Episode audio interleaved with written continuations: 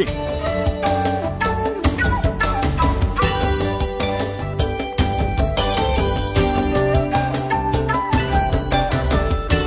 이승만 정권을 친일 정부로 3공화국, 5공화국, 6공화국은 내란에 의한 범죄 집단으로 규정하여 과거 모든 정권의 정통성 규정하고 있습니다. 대한민국의 정통성을 부인하고 파도와 청산의 대상으로 규정한 것은 좌파 운동권의 일관된 주장이자 운동 방향이었습니다.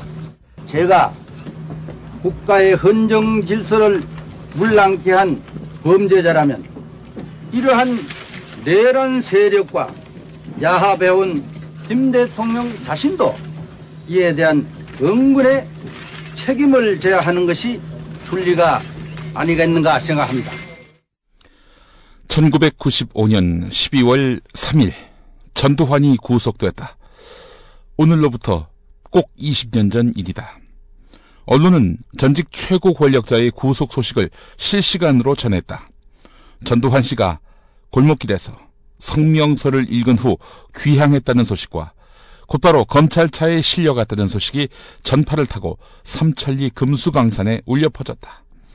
수감되는 순간까지도 그의 정수리는 일해와 같은 빛을 뿜었다. 일해는 전두환의 아호기도 하지요. 그러나 그것을 보고 우리는 비로소 군사 독재가 무너졌다는 사실을 알았다. 그 반짝임은 안양교도소의 어느 방 한켠에 갇힐 것이므로 총칼의 시대에 세워진 모든 것들이 차례로 무너지고 있었다. 아니, 무너지는 것처럼 보였다. 한강다리나 백화점처럼 마지막까지 사람을 짓뭉기면서. 네, 손이상 문화운동가의 오늘자 한국일보 칼럼 일부였습니다. 오마이뉴스 조명호 시민기자가 오래전에 쓴 글도 소개하겠습니다. 기동대에서 군 생활을 하던 1995년 12월 2일 야간 출동 명령이 떨어졌다. 토요일 저녁이라 내무반에서 휴식을 취하던 부대원들은 급하게 닭장차로 조롱받던 경찰버스에 올라서 행선지도 모른 채 어두운 밤길을 달렸다. 도착한 곳은 경남 합천이었다. 그날 전두환 씨는 5.18 특별법 제정과 자신의 처벌로 현 전국을 돌파하기 위한 파괴책을 썼다며 김영삼 당시 대통령을 비판하더니 검찰의 소환 요구에 응하지 않겠다며 이른바 골목 성명을 발표하고 고향으로 내려가 버렸다. 그 전두환의 고향이 합천이었다. 당시 김영삼 대통령은 역사 바로 세우기 일환으로 전두환 노태우 두 전직 대통령 수사를 지시했지만 1995년 7월 검찰은 12.12 및 5.18 사건 관련자를 성공한 쿠데타는 처벌할 수 없다는 그런 논리로 불기소 처분을 내렸고 이는 사회 각계로부터 거센 비난을 받았다. 대학생들과 시민단체들의 시위와 집회는 계속됐고 군 생활을 하던 나를 포함한 동료 부대원들은 하루가 멀다 하고 시위 현장을 돌아다녔다. 김영삼 대통령도 분노했다고 한다.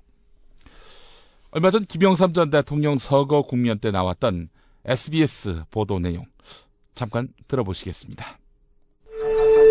지난 1995년 검찰은 8개월간의 수사 끝에 전두환, 노태우 두 전직 대통령에 대해 공소권 없음 결정을 내렸습니다. 피의자들이 정권 창출 과정에서 취한 일련의 조치나 행위는 사법심사가 배제된다고 보는 것이 상당합니다. 수사 결과를 보고받은 김영삼 전 대통령은 분노했습니다. 그렇게 발표한 그 검사한테 내가 혼을 내주었습니다. 네. 뭐 독일에서 그런 얘기가 있다고 그래. 어디 그래 지식을 그래 알아도 말이야. 그런 거 못된 거 배워가지고 말이야. 써먹고 말이야. 그런다고. 쿠데타를 일으키긴 했지만 이미 집권의 국정을 책임졌던 전직 대통령을 단죄한다는 것은 쉬운 일이 아니었습니다. 상당히 반대 의견도 많았습니다. 우리 내부에서도. 네. 그걸 어떻게 감당하려고 그러느냐. 그런데 나는 그는 용서해서는 안 된다고 생각했어요. YS의 이 같은 증언에 대해서 반론도 있습니다. 김태규 한겨레 기자의 글이 그러한데요. 상식적으로 YS의 말은 말이 안 되고 객관적인 사실관계도 배치된다. YS는 임기 초인 1993년 5월 12.12와 5.18 사건을 잊지는 말되 평가는 역사에 맡기자 진상규명과 관련해서 미흡한 부분이 있다면 훗날 역사에 맡기는 것이 도리라고 밝힌 바 있었다. 검찰의 공소권 없음 처분은 그로부터 2개월 뒤 검찰이 대통령의 말씀을 받들어 내린 결론이었다. 또 전직 대통령을 범죄자로 만들어야 할지 말지 그걸 판단해야 하는 고도의 정치적인 문제를 일개 검사가 청와대와 교감 없이 처리했을 리도 없다. 민주든 독재든 정권의 성격을 떠나서 대통령이 임명한 법무부 장관은 검찰총장을 지휘하며 검찰의 중요 사건 수사 결과는 발표 전에 당연히 법무부에 보고된다. 그런데도 전노 봐주기 수사 결과의 책임을 검찰에다가 온팡 뒤집어 씌우는 것은 YS의 착오거나 혹은 기망이다. 예. 뭘 잘못 알고 있거나 거짓말을 하고 있다. 이런 이야기죠. 네. 계속해서 오마이뉴스 조명호 시민 기자의 글을 이어가도록 하겠습니다. 김영삼 대통령은 소급 효 금지라는 일방적인 법상식을 깨고 5.18 특 별법을 제정해서 상황을 뒤집었다. 카랑카랑한 목소리로 TV에 나와서 자신의 입장을 발표하는 김 대통령은 너무 당당하고 멋있었다. 12.12 및 5.18 사건에 대해 재수사에 들어간 서울지검 특별수사본부는 이 사건의 핵심 피고소 고발인인 전두환에 대해서 서울지방법원, 지금의 서울중앙지법이지요? 서울지방법원으로부터 내란 및 군형법상 반란 수괴 등의 혐의로 사전 구속영장을 청구받아서 12월 3일 합천에서 구속영장을 집행했고 내가 복무했던 부대는 그 역사적인 자리에 있었다. 물론 별다른 상황이 없어서 버스 안에서 간식으로 지급된 빵을 먹으며 밤새 대기만 했었지만 이 전경을 투입시킨 건 아마도 그런 이유였겠죠. 어, 전두환 씨가 고향에 있었고 고향에서 체포되는 상황이 발생하니 지역 주민들이 소란을 일으키지 않을까. 그 소란을 일으키면 어, 진압할 목적으로 이렇게 전경을 현장에 투입한 것이 아닌가. 이렇게 파악이 됩니다. 자, 계속 읽어보겠습니다. 1996년 제대 후 이듬해 학교에 복학했다. 지방대학이었지만은 선배들은 대기업이나 탄탄한 중견기업에 쉽게 취직을 했다. 수업이 끝나면 취직한 선배들의 신입사원 분투기를 들으며 술을 얻어먹었다. 하지만 그해 1997년 공교롭게도 12월 3일 뉴스에서는 임창열 당시 경제부총리가 IMF의 구제금융을 지원받는 대가로 강도 높은 구조조정을 실시하기로 합의했다는 뉴스가 하루 종일 흘러나오며 대한민국의 상황은 급변하기 시작했다. 취임 초기 새까맣게 염색해서 언론에 등장하던 김영삼 대통령은 임기 말기 차남 현철 씨의 구속과 경제 위기를 맞고 하얀 백발의 노인으로 힘없이 텔레비전에 나왔다. 네. 당시 사과 성명 안 들어볼 수가 없습니다. 책임을 통감하면서 뭐라 죄송하다는 말씀을 드려야 할지 모르겠습니다. 예. 정말 입이 열 개라도 할 말이 없는 그런 상황이었죠. 그 해, 그리고 그 다음 해 선배들의 취업 소식은 그 수가 격감했고 재학생들의 공무원 시험 준비가 늘어나기 시작했다. IMF 사태가 본격적으로 대한민국을 흔들어 놓았다. 영원할 것 같았던 대기업들이 하나둘씩 망했고 금융 분야에서는 BIS 자기자본 비율이란 생전 처음 들어보는 말들로 구조 조정을 시행했다. 또한 긴축 정책과 재정 정책, 금융 정책을 말하는 거지요. 긴축 정책이라 하면 이 긴축 정책과 아, 또 총수요가 줄어드는 이런 여러 가지 상황, 여러 가지 상황 때문에 기업과 금융권의 퇴출은 계속됐고 노동자의 정리 해고 등으로 가족이 해체되고 서민들의 삶은 더욱 힘들어져 갔다. 2001년 외환 위기의 그늘은 벗어났지만 IMF라는 단어는 지금까지도 우리 일반 국민의 머릿속에 아픔의 시작으로 기억된다. 네. 한참 YS가 피치를 올릴 때 1995년 12월 3일이었는데 YS의 기세가 딱 꺾이던 때가 또 1997년 12월 3일이었군요. 네. 12월 3일. 영원히 잊지 못할 그날을 지나지 못하고 그 이전에 세상을 떠났네요. 또 YS가 세상을 떠나던 날 구제금융 신청일이 또 YS가 서거한 날이기도 했습니다. 참 공교롭습니다. 역사가요. 예. 안녕하십니까. 김용민의 역사 브리핑 12월 3일 순서 시작하겠습니다.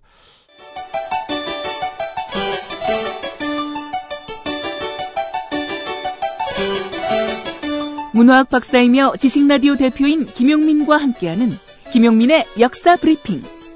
매일 낮 12시 지식 라디오를 통해 생방송됩니다.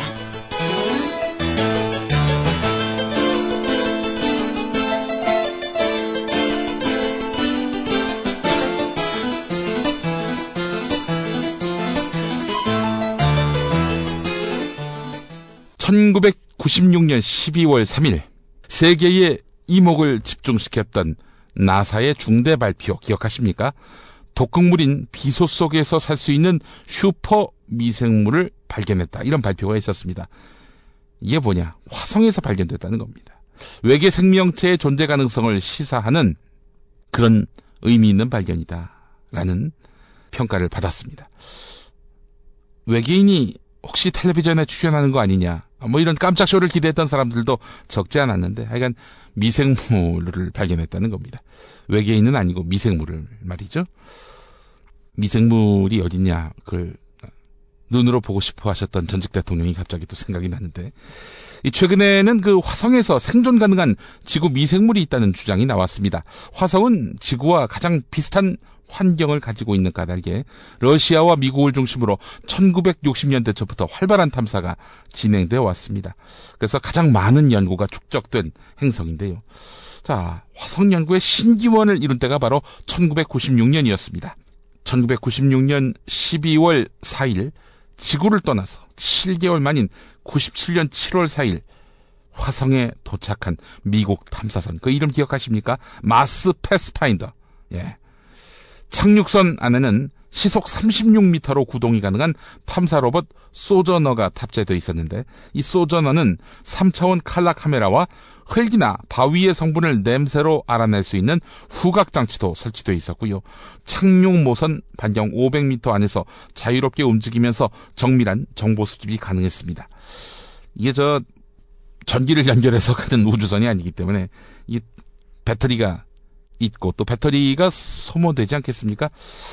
일주일에서 1개월 정도 활동이 가능할 것으로 예상됐지만 통신이 두절될 때까지 약 3개월 동안 만 장에 육박하는 화성 표면 사진과 400만 건가량의 대기 기상 정보를 지구로 전송했습니다. 그 이것이 바로 화성 연구에 물꼬를 튼 그런 동력이 됐습니다. 1976년에 이미 바이킹 1호와 2호가 화성 표면에 착륙해서 보내온 자료도 있지만 그것과는 비교가 안 될 정도로 획기적인 것들이었습니다.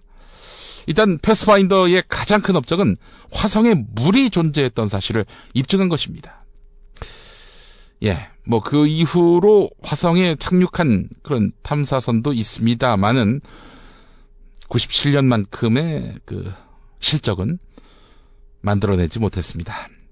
자, 그렇다면은 화성은 제2의 지구가 될 수 있을지. 자, 이런 가운데 지난 7월 25일자 보도를 보니까 화성은 아닌데 지구와 가장 비슷한 환경을 갖춰서 생명체가 존재할 가능성이 높은 또 하나의 지구가 태양계 밖에서 처음 발견됐다는 겁니다. 지구로부터 1400광년, 그러니까 1경 3254조 킬로미터의 거리에 있는, 이거 도대체 공이 몇 개입니까? 이 거리에 있는 행성은 지금까지 발견된 외계 행성들 가운데 크기와 궤도 등 특성이 지구와 가장 비슷해서 지구 2.0의 유력한 후보로 꼽히고 있습니다. 이 별의 온도는 태양과 비슷하고요. 지름은 10%더 크고 밝기는 20%더 밝다고 합니다. 또 나이가 60억 년인데요. 우리 태양 나이 45억 년이거든요. 이거보다도 15억 년 형입니다. 언니거나요. 예. 또 액체 상태의 물이 표면에 존재할 수 있는 거주 가능 구역 내에 있습니다. 이런 조건을 만족하면서 지구 크기와 비슷한 외계 행성이 발견된 것은 이번이 처음이었습니다. 아바타라는 영화를 보면은 인간이 이주에서 살 수 있을 만한 그런 공간이 있지 않겠는가, 우주 안에. 그런 환상을 심어줬는데 말이죠. 아바타는 그것만 보여준 것이 아니라 우리가 그곳에 가게 될 경우 정복자로 가서 침략할 가능성도 있다. 이러면서 참 여러 가지 함의가 있는 메시지를 전했습니다. 아바타를 보면서 제가 눈물을 흘렸다면 여러분, 제가 너무 오버한 건가요? 예, 전 다른 장면보다도 말이죠. 아, 이름은 다 까먹었습니다만은 그 외계 생 물체들이 인간과 손을 잡으면서 한 공동체를 이루는 모습. 아, 이 모습을 보면서 그렇게 큰 감동을 받게 되더라고요. 여러분은 아바타의 어떤 장면이 기억 남으십니까? 많은 분들이 본 영화이기 때문에 아마 공감하시는 바가 있으실 것 같은데 말이죠. 예.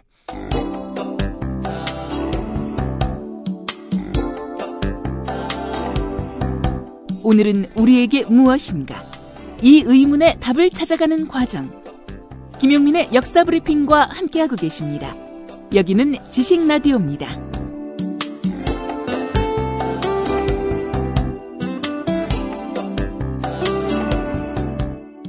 영일만 친구 얘기를 좀 해보려고 합니다. 예. 최백호 씨의 대표곡이라고 해도 과언이 아니죠. 예. 1970년대 후반 영일만에서 음악 카페를 하는 친구를 찾아간 것이 계기가 됐다고 합니다. 검푸른 바다를 바라보면서 소주잔을 기울이다가 문득 영일만에 관한 노래를 하나 지어야겠다는 생각이 들었다고 하는데요. 그 시절 젊은이들 누구나도 억눌린 가슴 그 가슴으로 인해서 소가리를 안 한 경우가 없었을 것입니다. 이 갑갑함 이것을 풀어낼 노래를 만들고 싶어 했던 겁니다. 유신 정권 말기 아니었습니까? 1978년 최백호 씨가 곡과 노랫말을 쓰고 직접 통기타를 치면서 특유의 허스키한 목소리로 노래를 불렀는데 최백호 씨는 영일만 친구는 혹독한 유신 정권 하에서 패배주의와 무력감, 비애에 빠진 젊은이들에게 용기와 희망을 주기 위한 메시지였다 라면서 당시를 회상했습니다.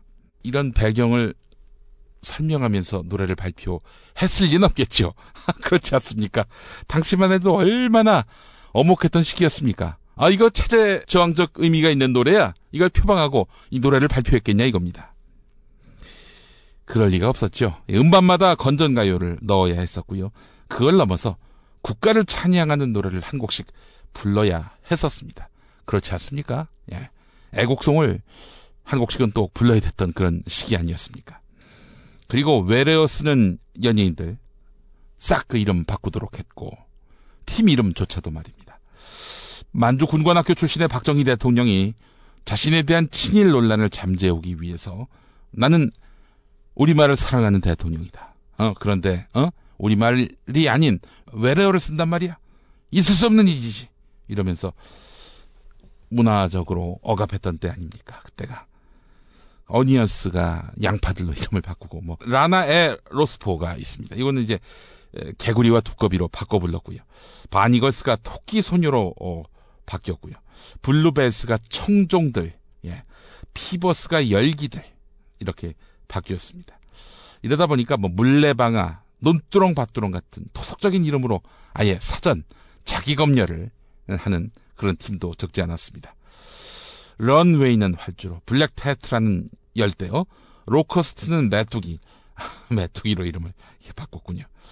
그 전에 활동을 접었기 망정이지 트윈 폴리오가 만약에 그때도 있었다면은 쌍둥이 책 한 권, 뭐 펄시스타드는 진주 누이들, 뭐 이렇게 바꿔야 하지 않았을까 생각도 들고요.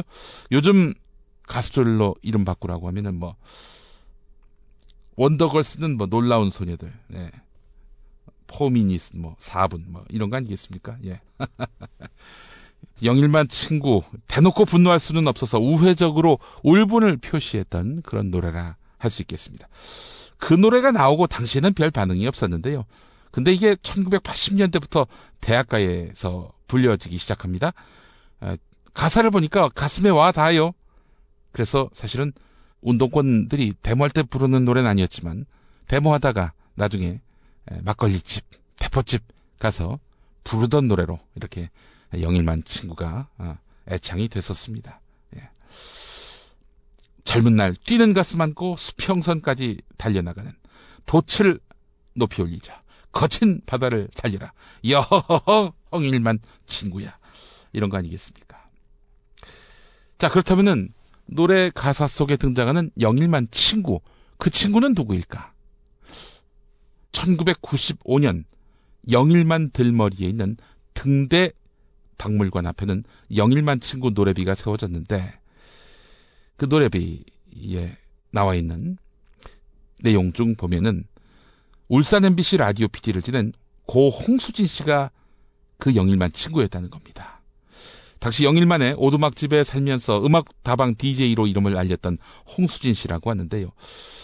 하루는 이들이 영일만의 술집에서 만나서 유신독재의 시대상에 울분을 토하다가 청년들을 암울한 시대로부터 탈출시킬 수 있는 노래를 만들자고 해서 즉석에서 영일만 친구를 만들어 냈다는 겁니다. 최백호 씨도 바로 홍수진이 그 영일만 친구다라고 이야기하기도 했는데요. 예. 영일만. 영일만은 포항시에 있지 않습니까? 예. 운동권 학생들에게 침체됐던 사기를 드높였던 이 노래. 근데 이 노래가 말이죠. MB 정부 들어서는 전혀 다른 의미로 변색이 됩니다. 2008년 11월 말에 포항 출신 5급 이상 공무원들의 모임인 영포회 모임, 영포회 악명 높았지요. 최시종 방송통신위원장이 건배사를 했습니다. 이대로, 어, 이대로 이러면서 선창을 했다고 하는데 행사를 후원했던 박승호 포항시장은 이렇게 물 좋은 때에 고향을 발전시키지 못하면 죄인이 된다 이렇게 말했고 최영만 포항시 의회 의장은 어떻게 했는지는 몰라도 예산이 쭉쭉 내려온다 이렇게 말을 했다고 하는데 요직에는 포항 인사들이 주주를 이뤘는데요. 아 정말 대단했던 MB 정권이었습니다. 그래서 영포 정권이라는 그런 말도 있지 않았습니까? 예. 영포회 멤버들이 송년회를 할 때면 이 노래를 부르면서 이렇게 마무리를 했다고 하는군요. 예. 영일만 친구. 운동권 노래에서 기득권의 노래로 바뀌게 된 참 오명과 오욕의 이 노래. 예. 한때는 소망의 노래였던 영인만 친구. 젊은 날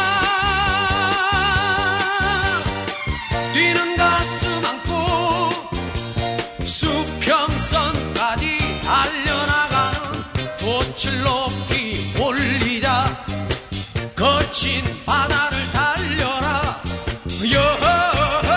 여일만 친구야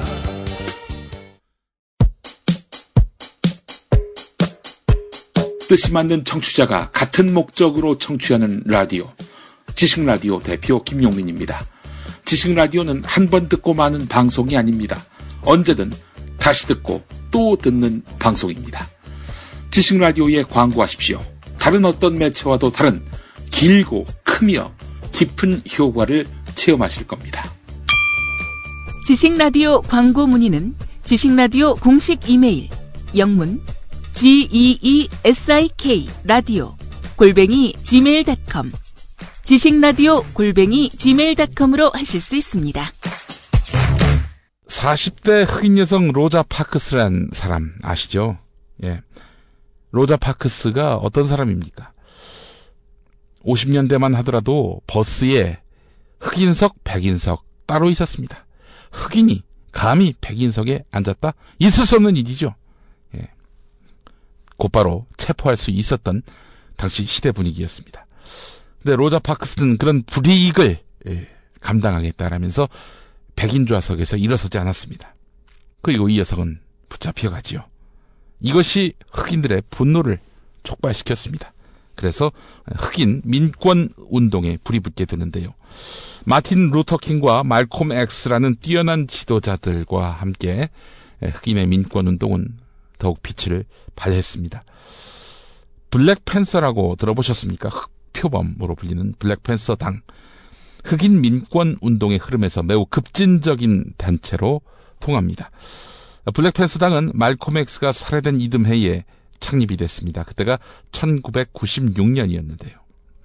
마틴 루터 킹의 비폭력 온건 노선에서 벗어난 말콤 엑스의 강경 투쟁 노선을 무장 투쟁으로 이렇게 확대시켜 나간 아, 세력이 바로 블랙팬서였습니다. 이 사람들은 마오주의의 영향을 받았고요. 프란츠 파농의 예, 반식민주의 투쟁에도 감화가 됐습니다. 이들은 미국에 거주하는 흑인을 위한 10대 강령을 내걸었는데요. 완전 고용, 주거, 교육, 의료 보장 등과 함께 미국이 벌이고 있는 모든 전쟁의 종식도 요구했습니다. 하지만 투쟁 방향이 너무나 지나치게 폭력적이다 보니까 비판이 나왔습니다. 비판도 비판이지만 이 블랙팬서를 단속하려는 세력들에게 좋은 먹잇감이 된 거지요. 자, 그래서 하여간 나중에 폭력을 근절하겠다 이렇게 약속도 하고 또 진보적인 대학생으로까지 외연을 넓히려고 했지만 그게 잘 되지 않았습니다. 1969년 12월 4일 14명의 경찰관이 시카고의 한 아파트에 침투해서 잠들어 있던 블랙팬서 당원들을 공격했습니다. 경찰은 수백 발의 총을 난사했고 당시 21살 청년, 22살 청년이 사망했습니다. 경찰은 뭐라고 얘기했느냐? 저들도 심하게 폭력을 행사했다. 치열한 교전이 벌어졌다. 이렇게 주장을 했지만 말도 안 되는 소리죠. 총알 대부분은 경찰이 발사한 것이었습니다. 경찰의 강경 진압 뒤에는 민권 운동을 분쇄하려는 음험한 의도가 숨어 있었던 건데요. 자, 여기에 누가 앞장섰느냐? 그 이름도 유명한 에드거 후보입니다. FBI를 창설한 사람이기도 했는데요. 에드거 후보의 공작 정신은 음, 정말 엄청났습니다. 후보는 이후에 300명 이상의 블랙팬서 당원들을 수감했는데요. 그 이전에는 무슨 일을 했느냐? 도청 장치로 포착한 비밀 파일을 이용해서 50년 동안 막강한 권력을 휘둘렀던 것입니다. 공산주의자를 색출하고 또 전쟁에 대해서 반대하는 이들에게 모략을 해서 이들을 모두 궁지로 몰았던 공작 정치의 대가였습니다. 메카시만 있는 것이 아니었던 것이죠. 자, 그런데 이 후보의 그 행각 중에서 가장 악질적인 게 뭐였냐면 마틴 루터 킹 목사의 사생활을 들춰봤다는 점입니다. 엽색 행각, 킹 목사에게 그런 것이 있었던 것이죠. 나에게는 꿈이 있습니다라고 연설한 날에도 어, 킹 목사가 워싱턴의 한 호텔에서 섹스 행각을 벌일 정도로 성적으로 문란했고 이런 사실이 알려질까봐 킹 목사가 노심초사했던 것들을 다 읽고 있었던 것입니다. 노벨 평화상을 받았지요 킹 목사가 받으면서도 내심 불안해했습니다. 자, 이런 가운데 마틴 루터 킹 목사가 멤피스에서 암살당합니다. 후버와 FBI는 뛸 듯이 좋아했겠지만은 그렇지만 마틴 루터 킹 목사의 엽색 행각이 드러나도 그의 행적과 그의 사생활을 분리해서 보려는 그런 이성적인 시선들이 주류를 이뤘던 것이죠. 비록 그가 거룩한 사람은 못 돼도 영웅이었던 것만은 분명했고요. 후보가 이걸 뒤집을래야 뒤집을 수가 없었던 것입니다. 도도한 역사의 요구에서 그런 것이 아니겠는가. 대한민국 방과 후 학교 지식 라디오의 문이 활짝 열렸습니다. 월요일부터 금요일까지 매일 오전 10시부터 오후 6시까지 하루 8시간 생방송으로 함께하는 지식 라디오는요. 1교시 인문학, 2교시 영어, 3교시 역사, 4교시 예술, 5교시 특활, 6교시 어린이, 7교시 경제과학. 오전 10시부터 6시까지 시민을 위한 지식의 장이 펼쳐집니다. 교양 있는 시민의 지식 충전소 지식 라디오는 팟빵 앱을 통해 만나실 수 있습니다.